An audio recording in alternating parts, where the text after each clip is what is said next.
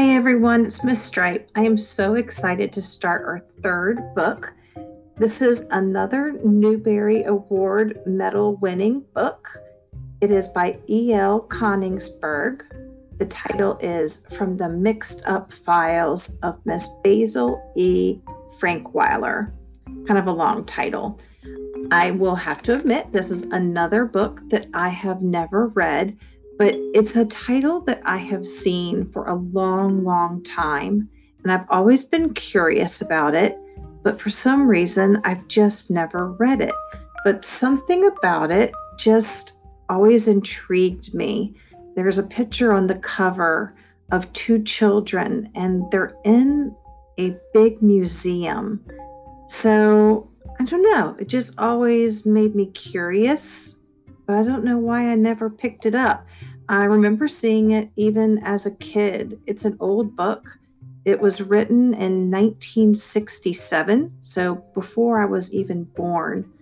Um, so, yeah, I asked a bunch of my friends about it, and they have read it to their classes and said it is amazing and that their kids have thoroughly enjoyed it. So, it's gotten rave reviews.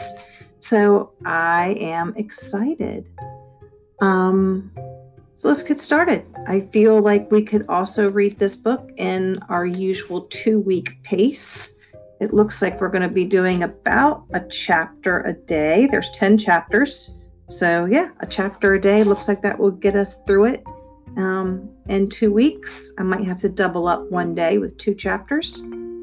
So, um, let me just read the back real quick to you to give you a quick little sneak preview. So here we go.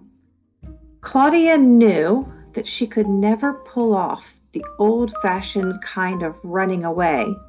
So she decided not to run from somewhere, but to somewhere.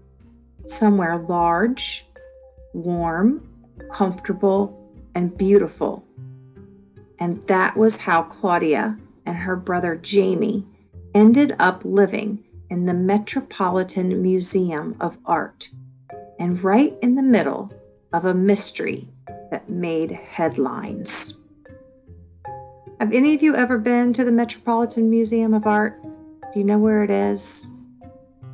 I think maybe I will see if I can find a quick virtual tour of this museum so we can all get a quick uh, mental image of where our characters are going to be for part of our novel. All right, guys, let's get started.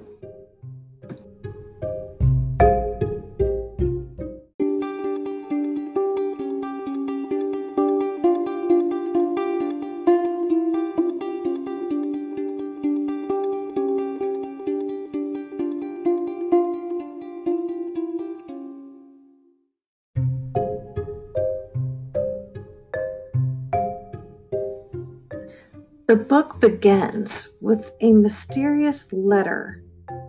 So I want to start with just reading that before we begin with our first real episode, starting with chapter one. So here we go.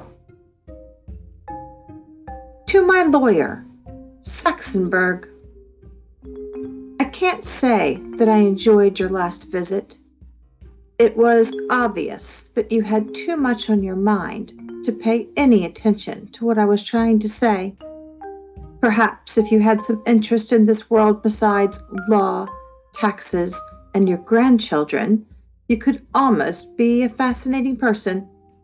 Almost. That last visit was the worst bore. I won't risk another dull visit for a while, so I'm having Sheldon, my chauffeur, deliver this account to your home. I've written it to explain certain changes I want made to my last will and testament. You'll understand those changes, and a lot of other things, much better after reading it. I'm sending you a carbon copy. I'll keep the original in my files. And don't come in until much later. But never mind. You'll find enough to interest you until I do. You never knew that I could write this well, did you? But of course, you don't actually know yet, but you soon will. I've spent a lot of time on this file. I listened, I investigated, and I fitted all the pieces together like a jigsaw puzzle. It leaves no doubts. Well, Saxonberg, read and discover. Miss Basil E. Frankweiler. That's mighty suspicious, mysterious. Leaves us wondering, doesn't it? What is she talking about? What file? Well, we'll have to find out. Stay tuned for the first episode, Chapter 1.